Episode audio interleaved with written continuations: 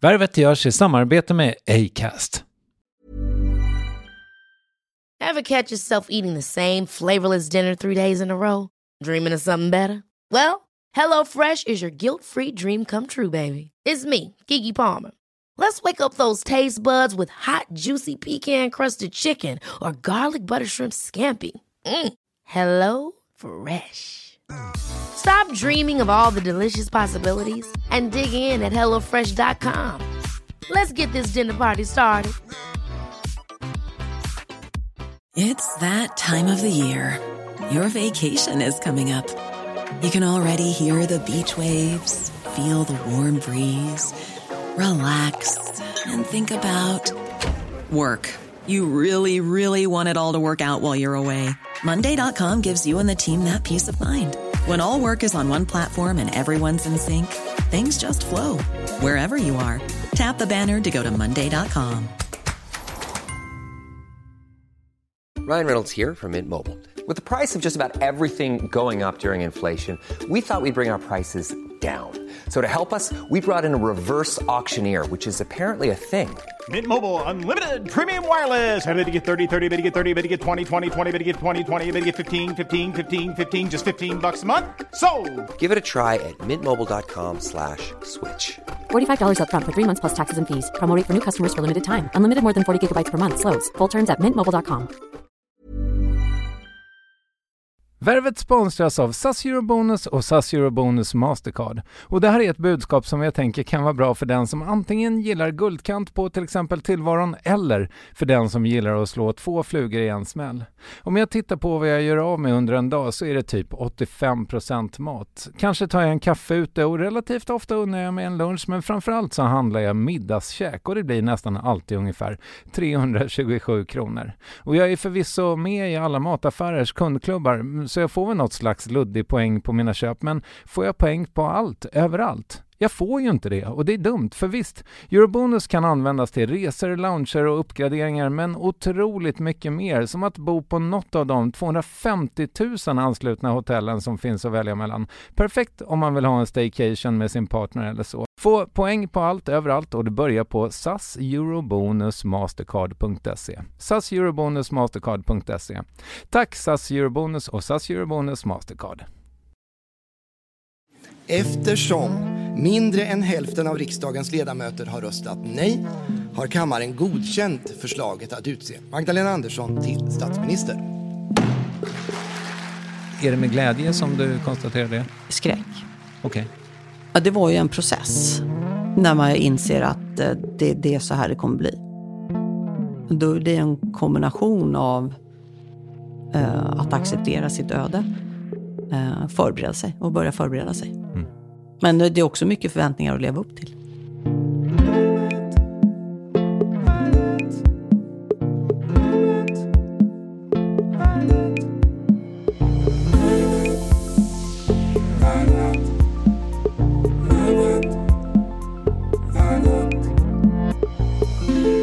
Leif GW Persson lär ha kallat henne den bästa elev Handelshögskolan någonsin haft och även om hon själv inte strävat efter att ha en perfekt karriär för en statsminister har Socialdemokraternas partiledare Magdalena Andersson haft det med större och större uppdrag. Ett par år på statligt verk och sen sju år som finansminister till exempel. Nu är hon oppositionens ansikte utåt men hur ser hon på tiden som regeringschef och hur var den där dramatiska valnatten i den innersta kretsen? Och var NATO NATO-ansökan verkligen en genomtänkt och bra idé? Det här är Värvet avsnitt 552.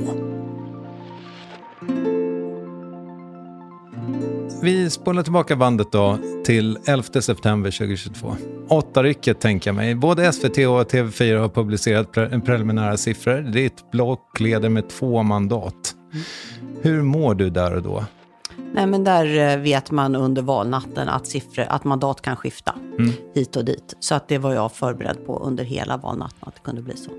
Och, eh, för jag hittade ett reportage från eh, Svenska Dagbladet som jag ska citera om en stund. Och då låter det lite grann som att ah, ni har ju hyrt någon del av Waterfront som är ett jättestort hotell i, i Stockholm, någon slags konferenshistoria. Liksom. Och som jag har förstått det då så är vanlisarna, eller medlemmarna så att säga, de är någonstans. Och sen så är ni i, i verkställande utskottet, ni är i någon slags war room, eller? Ja, och så är det på alla, så gör alla partier sina valvakor. Okej. Och det är för att journalister är ju väl, jag menar, alla journalister, är öppet för journalister, eh, den liksom stora vanliga lokalen. Eh, Men sen vill man ju inte att partiledaren löpande ska kommentera eh, liksom vad som händer under rösträkningen. Så partiledarna kommer ju, och det är likadant i alla partier, partiledarna kommer ju ut när man har något att säga om valresultatet. Mm, Okej. Så vilka är det där med dig då? Är, är ni liksom i någon slags svit eller vad- är någon Eh, konferensrum? nej, det är, det är bara ett eh, vanligt, vi var på ett helt vanligt konferensrum, liksom, Ja. ett vanligt mötesrum.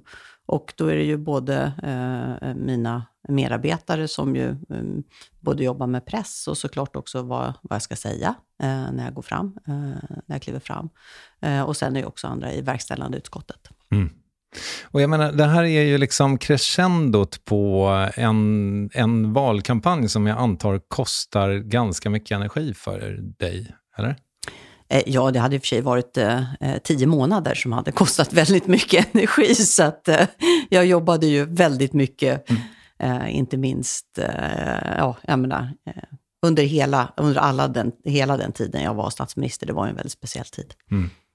Så eh, liksom, om, om jag så här återgår till det där liksom, första ögonblicket när de kommer ut med de första preliminära resultaten liksom, och det ser bra ut, är det någon så här suck av lättnad eller du, du vågar inte ta ut Absolut någonting? inte, nej.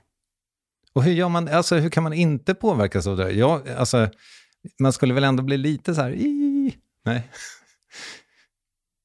Nej, nej utan jag... Alltså jag har varit med för många gånger för att eh, ta ut någon seger i förskott och jag vet att, eh, att mandaten kan svänga under valnatten både fram och tillbaka. Så vad pratar ni om då istället? Om det inte ska ta ut någon seger i förskott? Eh, jo, man höll ju säkert på att analysera det där fram och tillbaka. Och, och den här... Ja, an, an, jag, inte- jag kommer inte ihåg exakt vad vi pratade om, men vi höll väl på att analysera sakerna fram och tillbaka. Och, ja, Ja. där får man ju försöka hålla huvudet kallt. Ja, jag förstår det, men liksom vill man ändå inte, alltså om det nu är crescendot, vill man... eh, eh, Vill man inte i alla fall festa lite? Men det kan du inte heller riktigt Nej, göra, nej. för det måste ju vara... Nej, det kan man ju inte göra. Du ska köra hem sen, det ska du inte göra. Nej, men, men, nej, men ja, man ska ju hålla tal. Alltså, jag ska ju gå fram och, och, och liksom göra ett statement om, ja, och tacka alla för, liksom för allt jobb som var, skedde under valrörelsen och eh, sen dra slutsatser från det, eh, det resultat som har kommit, eller inte har kommit. Då. Alltså, det, det finns i, under en sån här... Nu, nu är det, Alltså jag menar för alla, så här, jag menar för alla partiarbetare som har, liksom har jobbat, knackat dörr, eh, jag menar delat ut flygblad, eh, eh, stått och delat valsedlar på valdagen. För dem är ju det här ett festtillfälle. Det är ju ett sätt att liksom pusta ut tillsammans, eh, oavsett hur det går, glädjas åt liksom, alla de insatser man har gjort. Och, alltså, så det är ju ett fantastiskt roligt, trevligt tillfälle för både de lokala partiarbetarna, men också såklart de som jobbar på partikansliet. Så det är ju en jätterolig kväll. Men, men inte för men dig. inte för mig. Nej, det är en, arbets, det är en eh, vanlig arbetsdag. Ja, för det är det jag tänker. Man vill ju liksom att det ska komma någon slags release och att du ska få liksom... Ja, men, eh, sen förstår jag också det här med valresultatet. Jag är inte, liksom, inte dum i huvudet, men att du ändå så, här, så att säga skulle kunna få gå ut och göra ditt statement och sen så här, gå in och ta ett glas eh, rödpang med de närmsta och liksom pusta ut. Nej, utan där, där behöver man ju... mm, Där behöver man ju eh, liksom också förbereda sig dag, för dagen efter. När du ska runt på och, Ja. i alla medier och prata. Ja, Ja, ja precis. vad deppigt Så då. att det är inget pusta ut. Det är inte, det är inte ett pusta ut-tillfälle. Nej, jag förstår det. Okej, så när liksom, och för sen så inträffar ju någonting annat då, när liksom dagarna efter så är det väl, även om det ser ut som att ni har förlorat, så är ni väl liksom, alltså ni ska väl ändå prata med talmannen och jada jada liksom. Det blir ingen rast och ro där. Eh, Ja, men den väntade jag ju med tills det slutliga valresultatet kom. Men jag menar, det var ju, det var ju osannolikt att det skulle bli någonting annat. Så att då var man ju liksom eh, väl förberedd på att det var det som skulle komma. Och det var väl på onsdagen om jag kommer ihåg det rätt. Och då börjar du packa ihop ditt arbetsrum. Eh, då började jag, Eh, det var ju då som jag eh, ju sa att jag skulle gå till talmannen och så gjorde jag väl det. Jag kommer inte ihåg om det var på torsdagen eller något.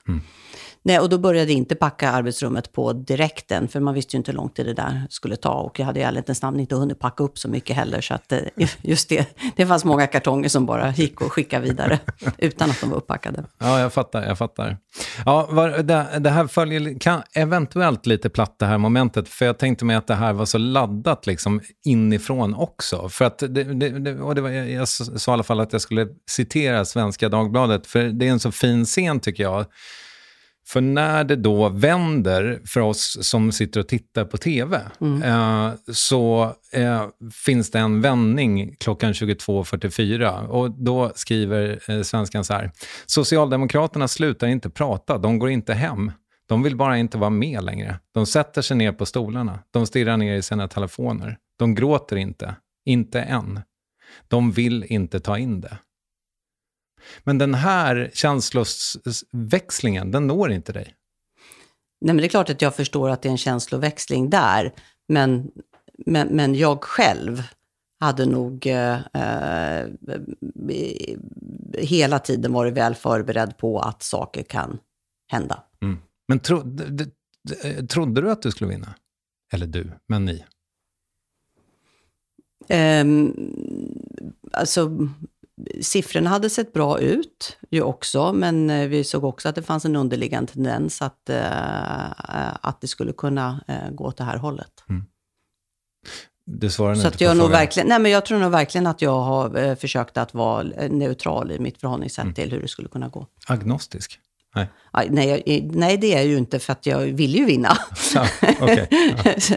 men däremot att verkligen inte ta ut något i förskott. Mm. Men det, så att jag var, måste säga, väl förberedd på, men säga att, det hade, att, vår, säga att vi hade backat.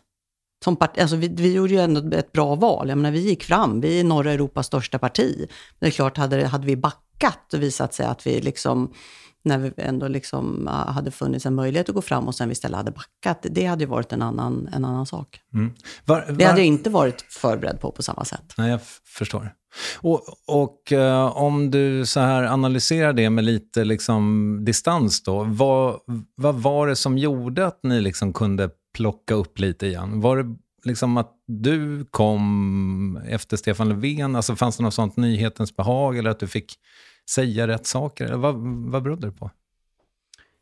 Eh, det är ju en av de sakerna som vi kommer analysera i vår valanalys naturligtvis. Eh, men vi var ju väldigt fokuserade i valrörelsen på våra tre prioriteringar. Det brukar alltid vara liksom kritik mot Socialdemokraterna i liksom någonstans att man vet någon gång under valrörelsen, liksom, man vet inte vad sossarna vill. Men vi hade ju väldigt tre tydliga prioriteringar med liksom att vända på varje sten för att bryta segregationen, knäcka gängen, ta tillbaka den demokratiska kontrollen över välfärden och driva på den gröna industriella revolutionen. Och det, man, vi hade ju ett budskap som, eh, som satt, som adresserade eh, samhällsproblem och som människor uppskattade. Mm. Och, och, kanske också uppskattade att vi tydligt sa som det var. Okay. Och också visade att vi var beredda att göra det som krävs.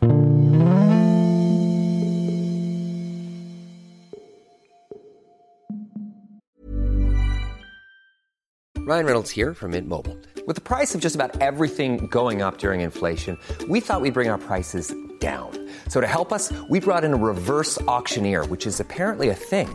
Mint Mobile unlimited premium wireless. Ready to get 30, 30, bit to get 30, bit to get 20, 20, 20, bit to get 20, 20, bit to get 15, 15, 15, 15 just 15 bucks a month. So, Give it a try at mintmobile.com/switch. slash $45 up front for 3 months plus taxes and fees. Promo rate for new customers for limited time. Unlimited more than 40 gigabytes per month slows. Full terms at mintmobile.com. Hold up. What was that? Boring. No flavor. That was as bad as those leftovers you ate all week. Kiki Palmer here, and it's time to say hello to something fresh and guilt-free. Hello Fresh. Jazz up dinner with pecan-crusted chicken or garlic butter shrimp scampi. Now that's music to my mouth. Hello Fresh. Let's get this dinner party started. Discover all the delicious possibilities at hellofresh.com. Hiring for your small business? If you're not looking for professionals on LinkedIn, you're looking in the wrong place. That's like looking for your car keys in a fish tank. LinkedIn helps you hire professionals you can't find anywhere else, even those who aren't actively searching for a new job but might be open to the perfect role. In a given month, over 70% of LinkedIn users don't even visit other leading job sites. So start looking in the right place. With LinkedIn, you can hire professionals like a professional. Post your free job on linkedin.com slash achieve today. Yes, ny sponsor. Värvet presenteras i samarbete med Svea Bank. Och jag menar inte att ta ner stämningen, men dessvärre är ju lågkonjunkturen här, vilket innebär att de flesta branscher har det tufft och också väldigt många privatpersoner. Jag vet själv vad det är att ha en trasslig privatekonomi. Det var struligt i många år för mig och låg ofta post i hallen med trista logotyper i ena hörnet och jag hade också i flera års tid ett helt gäng betalningsanmärkningar. Och tyvärr är det nog många som har det svårt att få ihop till räkningarna just nu, som har hamnat i ekonomiskt trubbel. Och det är här Svea Bank kan kliva in med något som kallas skuldfinansiering. Där löser de skulder hos inkasso och till Kronofogden och till och med om Kronofogden vill sälja ditt boende har Svea Bank möjlighet att hjälpa till. I den här tjänsten får du en personlig handläggare som gör en grundlig genomgång av din ekonomiska situation, de tar kontakt med dina kreditgivare och när ett lån beviljats löser de dina skulder skulder åt dig och samla dem i ett enda lån med en avbetalningsplan som din ekonomi klarar av. För om du har hamnat i klister, du är inte ensam och kanske kan det här hjälpa dig. På svea.com skuldfinans kan du läsa mer. Tack Sveabank!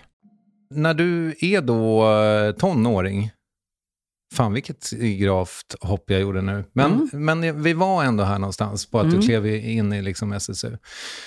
Kände du att du kom hem där direkt eller? Var det, här, det är det här jag ska hålla på med? Nej, så, det var inte så att jag tänkte att jag ska ägna mitt liv åt politik. Nej, nej men däremot var det väldigt roligt. Mm. Eh, att få prata politik och, och mm, ha, diskutera hur man kan förändra världen och, och så. Det tyckte jag var jätteroligt. Det var en stark, fin gemenskap. Jag är också. så dålig på matte, men hur gammal är du när du kliver in där? Ja, jag är väl 16 år då. Okej. Okay. Mm. Och då har du lagt ner eh, elitsimningen? Yep. Upptäckt eh, både sig och killar? Eh, killar, absolut. Jag tror inte jag hade börjat röka ändå. Vad skönt. Eh, men, men eh, och, och, liksom, och de stora, va, vilka, va, vad var det liksom för tidsanda? Jag menar, återigen då, det var Palme liksom fortfarande. Vad va, va, brydde, brydde sig folk om? Det här är väl skarven liksom, det här är början av yuppie-eran? Ja, den kom ju lite senare. Det är, ja, den var, präglade inte då när jag gick i... Eh, den stötte jag på när jag var på Handels kanske snarare. Mm. Men det här var ju... Eh, det var ju starkt engagemang för ANC, Sydafrika, alltså stoppa apartheid. Eh, Bob Geldof. Ja, precis. Bob Live Geldof. Det är liksom månadens stödgalor. Och sen var ju också det var det här Bevara Sverige svenskt. Eh, rörelsen då så är jag ju också liksom en, en starkt engagemang i, eh, mot eh, de tendenserna. Mm. Och det var ju, eh, det fanns ju liksom en höger extremvåg då. Mm. Som också var liksom ju aktuellt på bland eh, gymnasieungdomar, både för och emot. Man såg det i Uppsala? Mm. Framförallt emot. Mm. Ah, Okej, okay. mm. men... Men det, ja, nej, men det mm. fanns ju både och, mm. absolut. Ja, för Uppsala känns ju som en sån, alltså vad ska man säga, men politiskt medveten, liksom, mm. alltså universitetsstad, bla bla bla. Liksom. Mm.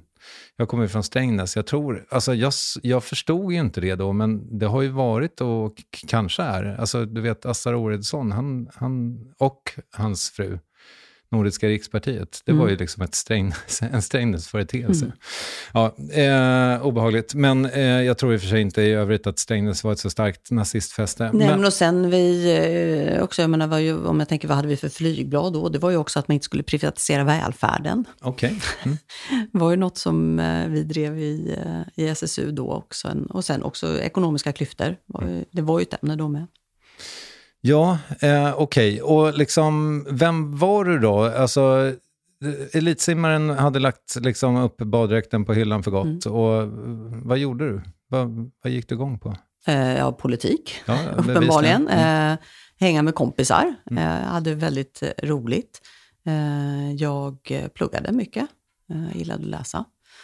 Sen var jag väldigt, väldigt aktiv i, i gymnasiet i Ungdomens husrörelsen i Uppsala som ju var en, eh, en förening som bildades av ett eh, gäng kompisar och där jag också eh, var en del av det gänget. Och eh, drev på för att vi skulle kunna ha ett eh, ungdomens hus som drevs av ungdomar själva, kunde ordna aktiviteter själva. Och, eh, det blev ju en, liksom, en ganska stor ungdomsrörelse med många hundra medlemmar. Och vi ordnade demonstrationer och fackeltåg och torgmöten och skrev insändare och uppvaktade politiker. Och, ja, allt använde väl alla demokratiska verktyg som, som finns. Och eh, fick ju sen också möjlighet att starta fick ett fysiskt, eh, ja, alltså fick en plats där vi, där vi kunde starta igång den här verksamheten. Och då var jag ordförande och eh, det var Ja, det, det tog, eh, slukade mycket tid och kraft, vilken var en, men en otrolig eh, gemenskap och eh, väldigt lärorikt. Men vilket driv du verkar ha haft. Tillsammans med många andra. Mm. Uh, ja, men det var ju en stort. Vi, det var ju kaféverksamhet alla dagar i veckan, konserter, öppna möten med olika temadiskussioner, konsertlokaler, alltså replokaler, filmvisning. Ja, det här är ju då alltså innan, innan det fanns video så mycket. Uh, eller, eller saker, det fanns ju inga mobiltelefoner heller. Um, ja, filmvisning och ja, allt, uh, skapa verkstad. Och, ja, det var eh, jätteroligt. Men du, eh, jag tänker mig liksom, eh, sen då gymnasiet, eh, tvåa i gymnastik, varför det?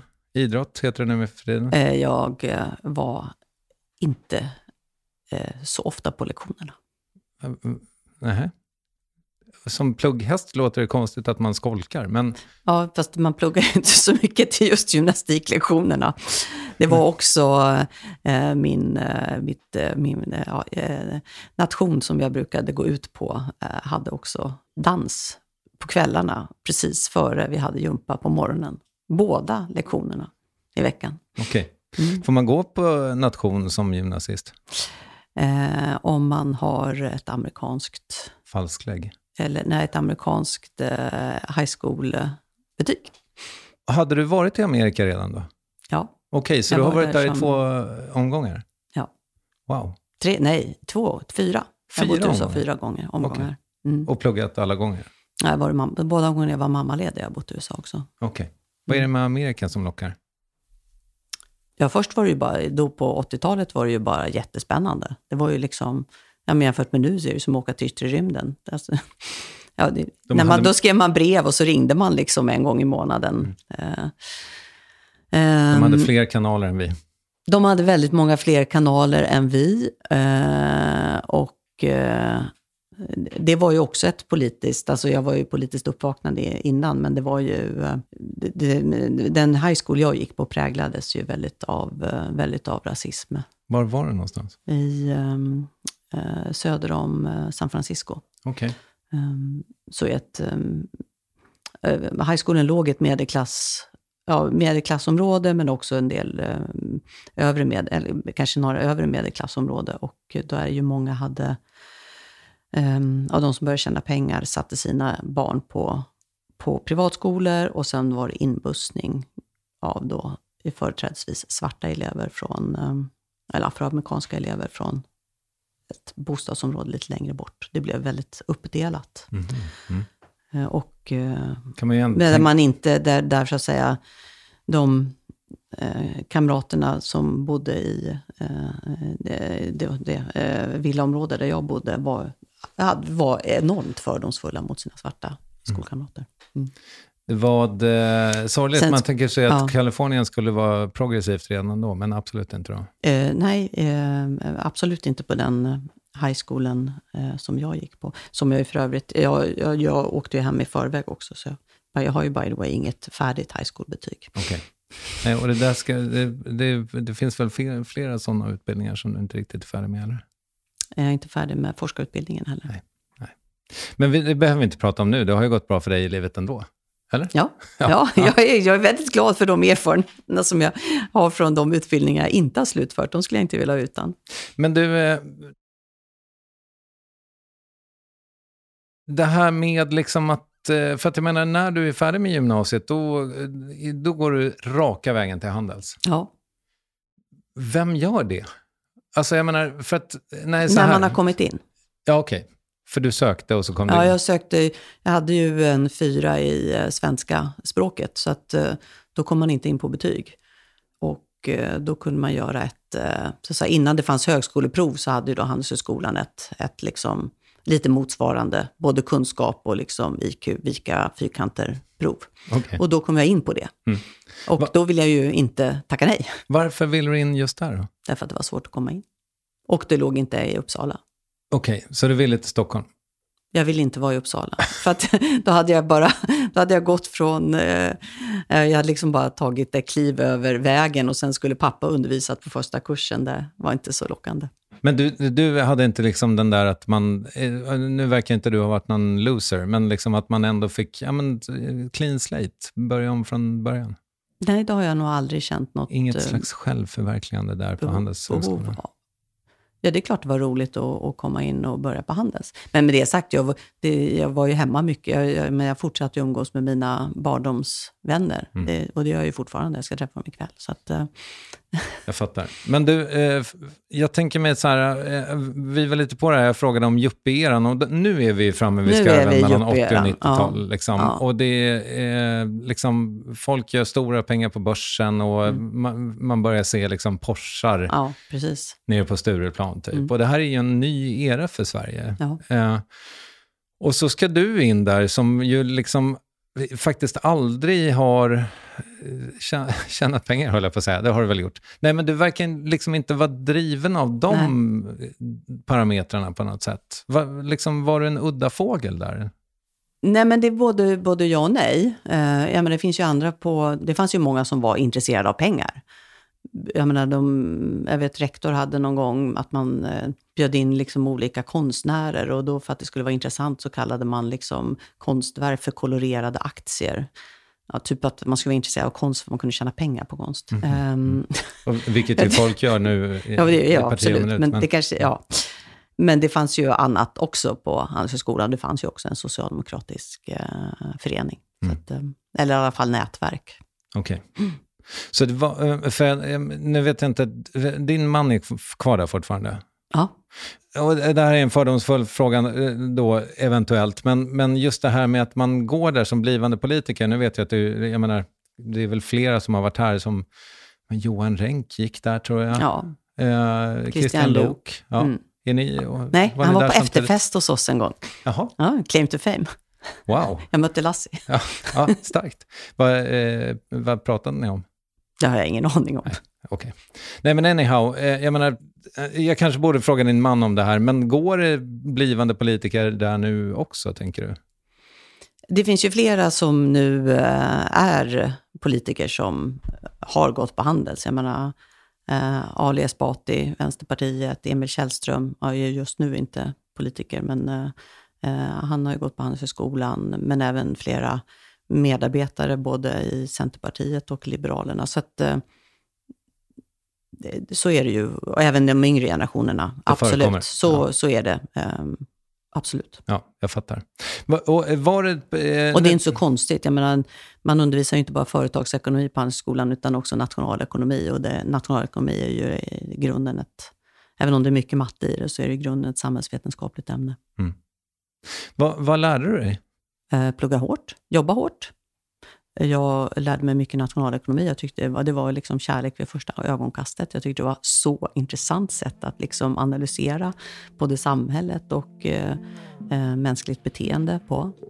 Eh, sen lärde jag mig, det var också roligt att vara lite allmänbildad i, i företagsekonomi. Men läste organisationsteori, det var ju också jättespännande och marknadsföring.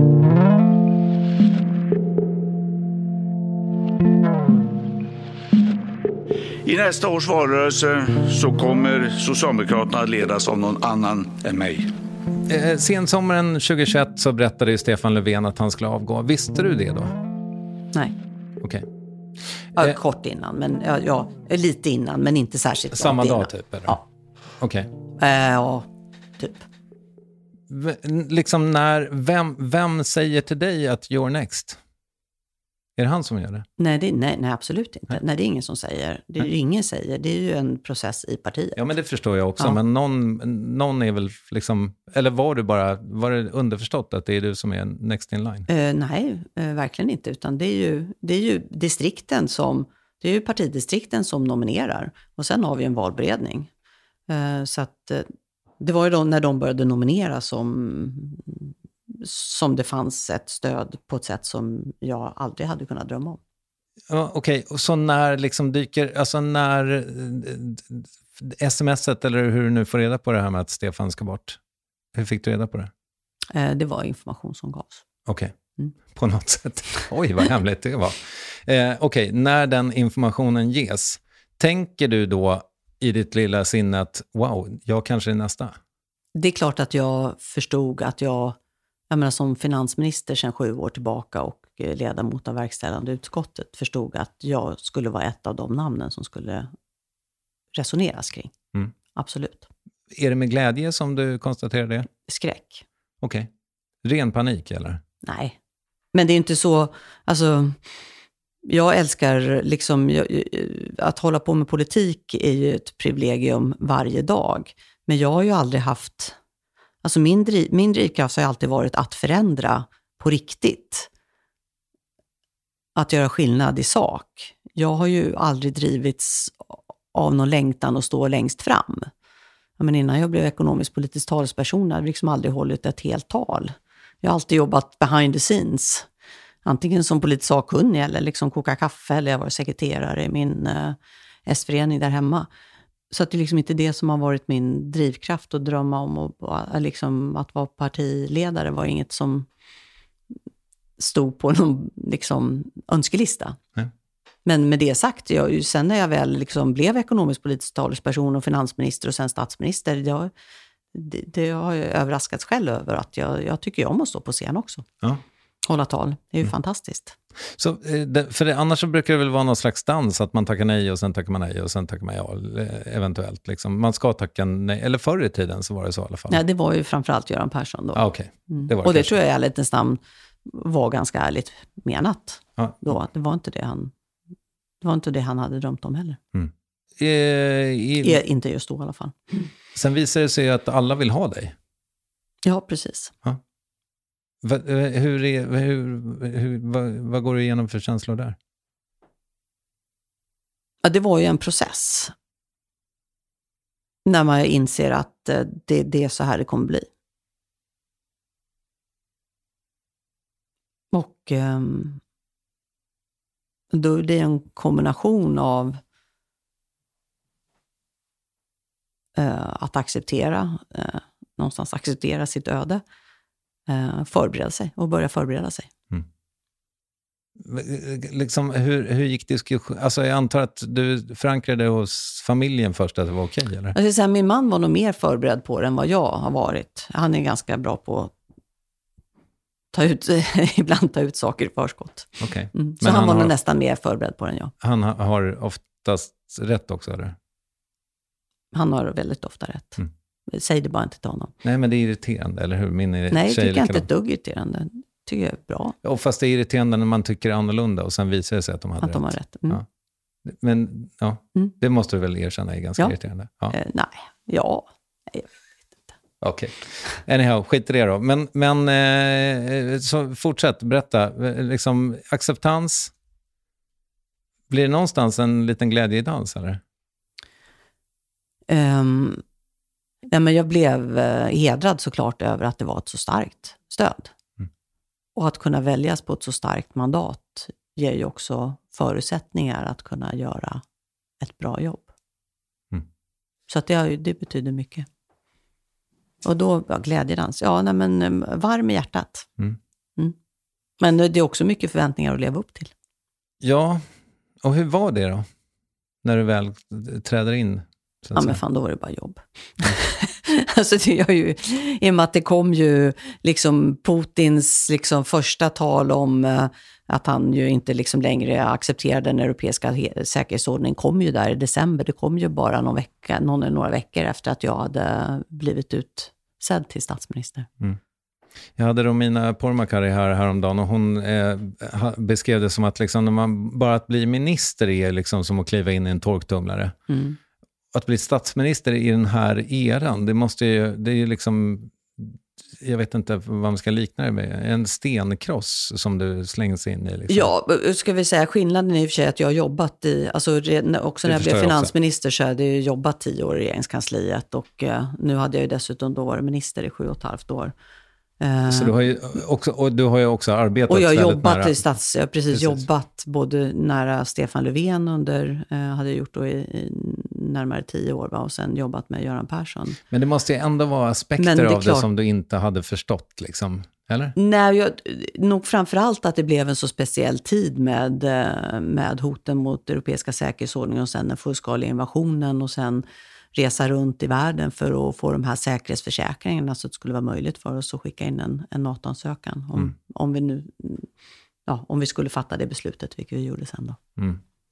Du, eh, får, kan vi prata lite Och så om... valrörelse på det sen. Ja, och det här misstroendevotumet innan dess. Ja. Mm. Eh, nej, men det var turbulent. Det var intensivt. Må- Mådde du liksom okej under den här perioden? Jag Hela var tiden? väldigt fokuserad då. Ja. Och då tänker jag Det är mig, bra att ha hög arbetskapacitet. det låter lite grann som att du inte kände efter. Ehm, ja. ja, det blev ju, det var väldigt, eh, väldigt, väldigt intensivt. Ja. Okej. Fokus var jobbet.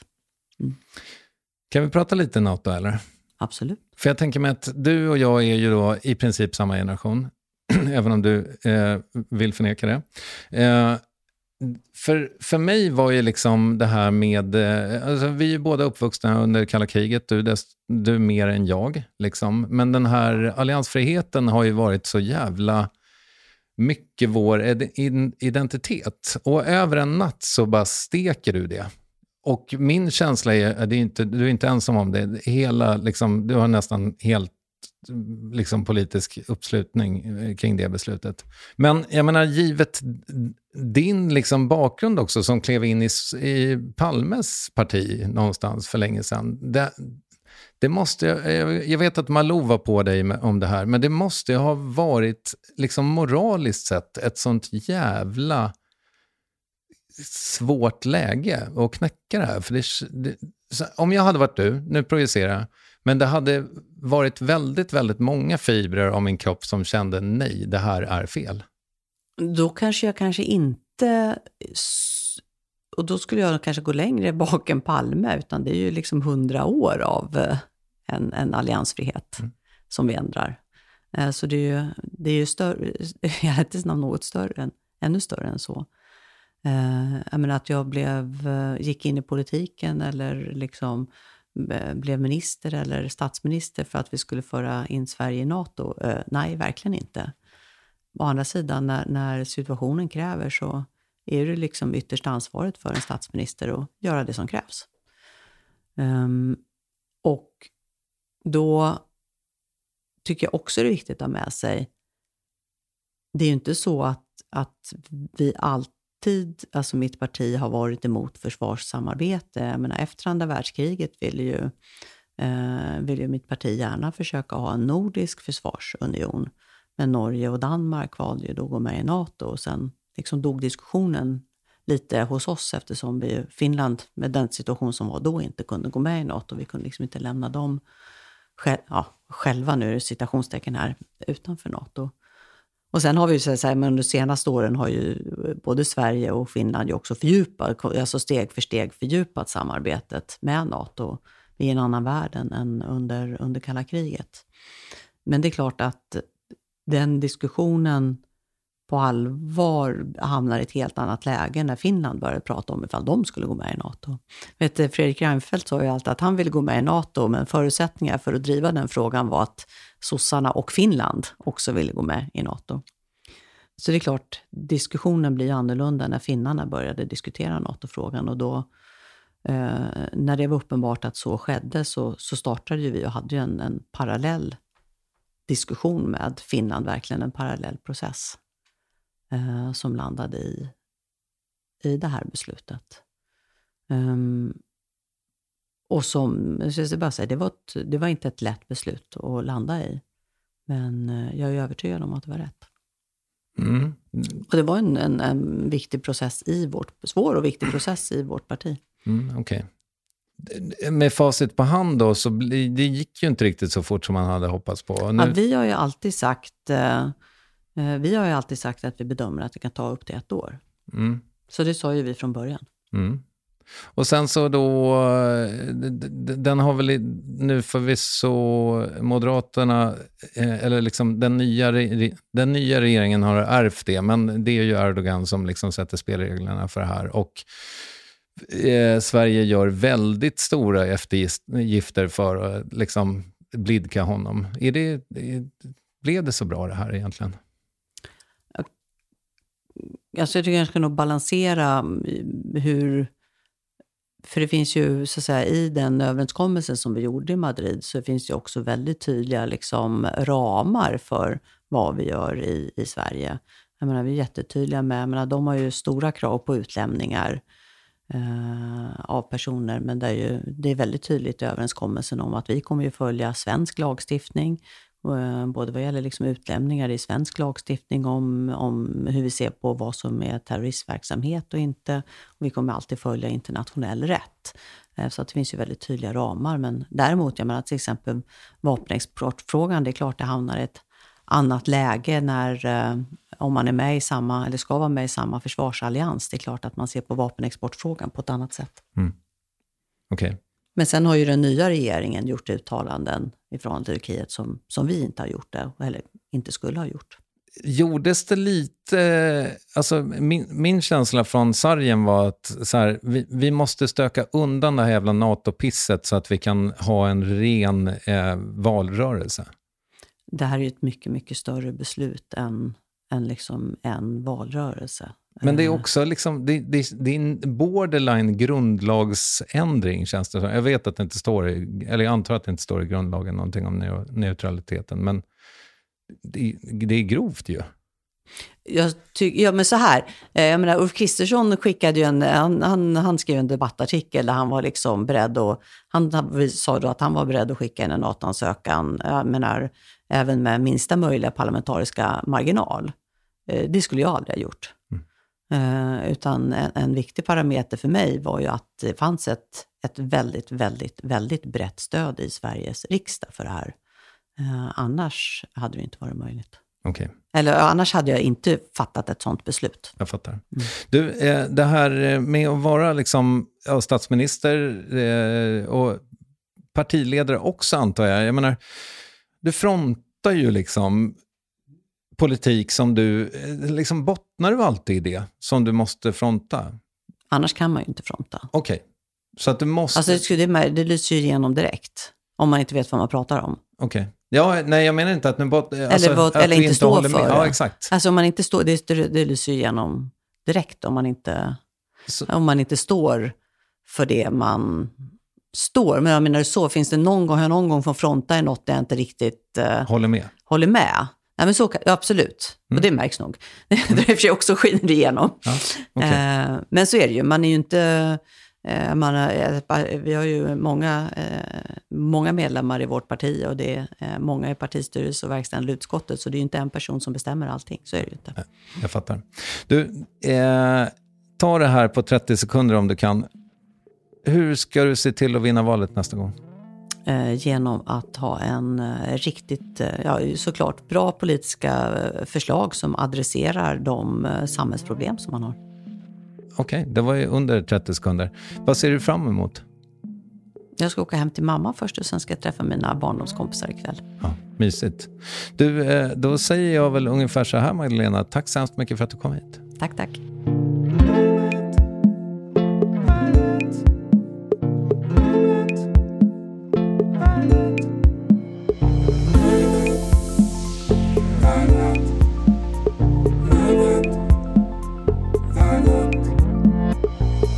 Ibland överraskar mina gäster. Det här var ett sånt samtal. Så eftertänksam och eh, rolig. Men det där vet du förstås allt redan om eftersom det vid det här laget också sett uppvärvning som trummar på in i 2023 och ja, kanske inte evigheten men en tid framöver. Ninni Westin, Acast, Kristoffer Triumf. Vi välkomnar dig att följa med på det bästa året i poddens historia. Tusen tack för att du lyssnade. Hej! Ever catch yourself eating the same flavorless dinner three days in a row? Dreaming of something better? Well, HelloFresh is your guilt-free dream come true, baby. It's me, Kiki Palmer. Let's wake up those taste buds with hot, juicy pecan-crusted chicken or garlic butter shrimp scampi. Mm. Hello Fresh. Stop dreaming of all the delicious possibilities and dig in at hellofresh.com. Let's get this dinner party started.